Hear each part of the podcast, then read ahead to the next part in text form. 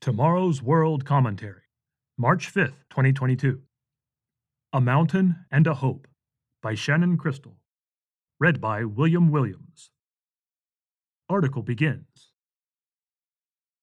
On a cool fall day, right around Thanksgiving, I was sitting on the front porch of my son's and daughter in law's home, enjoying a cup of coffee, taking in the beautiful bright and orange colors of the foliage on the hillside that is part of Petit Jean Mountain.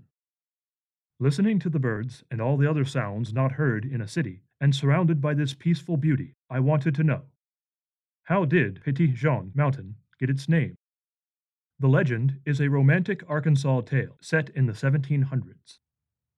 A young French girl named Adrienne Dumont disguised herself as a cabin boy named Jean to follow her beloved Chauvet to the New World. Because of her small size, the French sailors nicknamed her Petit Jean, meaning Little John. After arriving in Arkansas, she became seriously ill. One source surmises that she contracted swamp fever while nursing Chauvet back to health from the same disease. During her illness, her identity was revealed. Sadly, she succumbed to the illness and was buried atop the mountain that she had grown to love, which now bears her name. Many years later, a mound of earth thought to be the grave of Petit Jean was discovered. Due to the efforts of Dr. T. W. Hardison and other supporters, Petit Jean State Park was established in 1923 to protect and preserve natural beauty and historical resources for future generations. Petit Jean State Park, which covers 2,800 acres, was Arkansas's first state park and is located near the small city of Morrilton. This story of Petit Jean is a story of true love. She did all she could to be with Chauvet, and it cost her life. Her grave sits on the side of this beautiful mountain overlooking the Arkansas River. Revelation chapter 20 in the Bible reveals that one day that grave will be opened, and young Petit Jean will live again.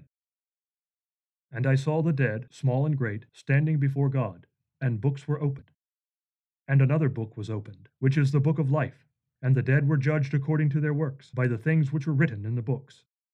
The sea gave up the dead who were in it, and death and Hades delivered up the dead who were in them, and they were judged, each one according to his works. Then death and Hades were cast into the lake of fire. This is the second death. Verses 12 through 14. The resurrection of the dead is our hope of seeing our loved ones again. When Jesus Christ came to this earth, he gave up everything. He was crucified on a stake to shed his blood and die for the remission of our sins. He made himself of no reputation, taking the form of a bondservant, and coming in the likeness of men. And being found in appearance as a man, he humbled himself and became obedient to the point of death, even the death of the cross. Philippians chapter 2 verses 7 and 8. He did it because of the undying love that he and his Father have for all mankind. When he returns to this earth, that love will flow to all the nations, and there will finally be peace. Many nations shall come and say, Come, and let us go up to the mountain of the Lord, to the house of the God of Jacob. He will teach us his ways, and we shall walk in his paths.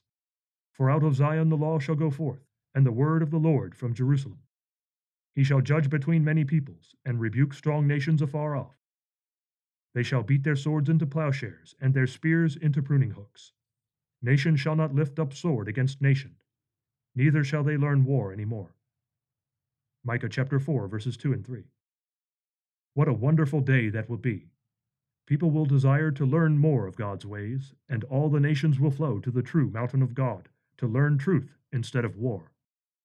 Having enjoyed the view of a mountain that God created in the middle of Arkansas, I can only imagine the beauty of the mountain of the Lord, realizing that one day Petit Jean and the crew with whom she sailed will have their chance to go there and learn God's ways.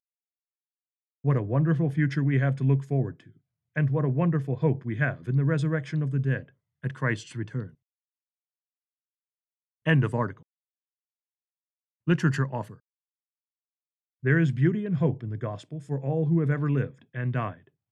The booklets, What Happens When You Die, and Is This the Only Day of Salvation, can help you understand more about the real good news that Jesus Christ preached to the world. You can order them free of charge here at Tomorrow's World. Be sure also to watch the telecast when a loved one dies for the encouragement to face grief and loss with faith.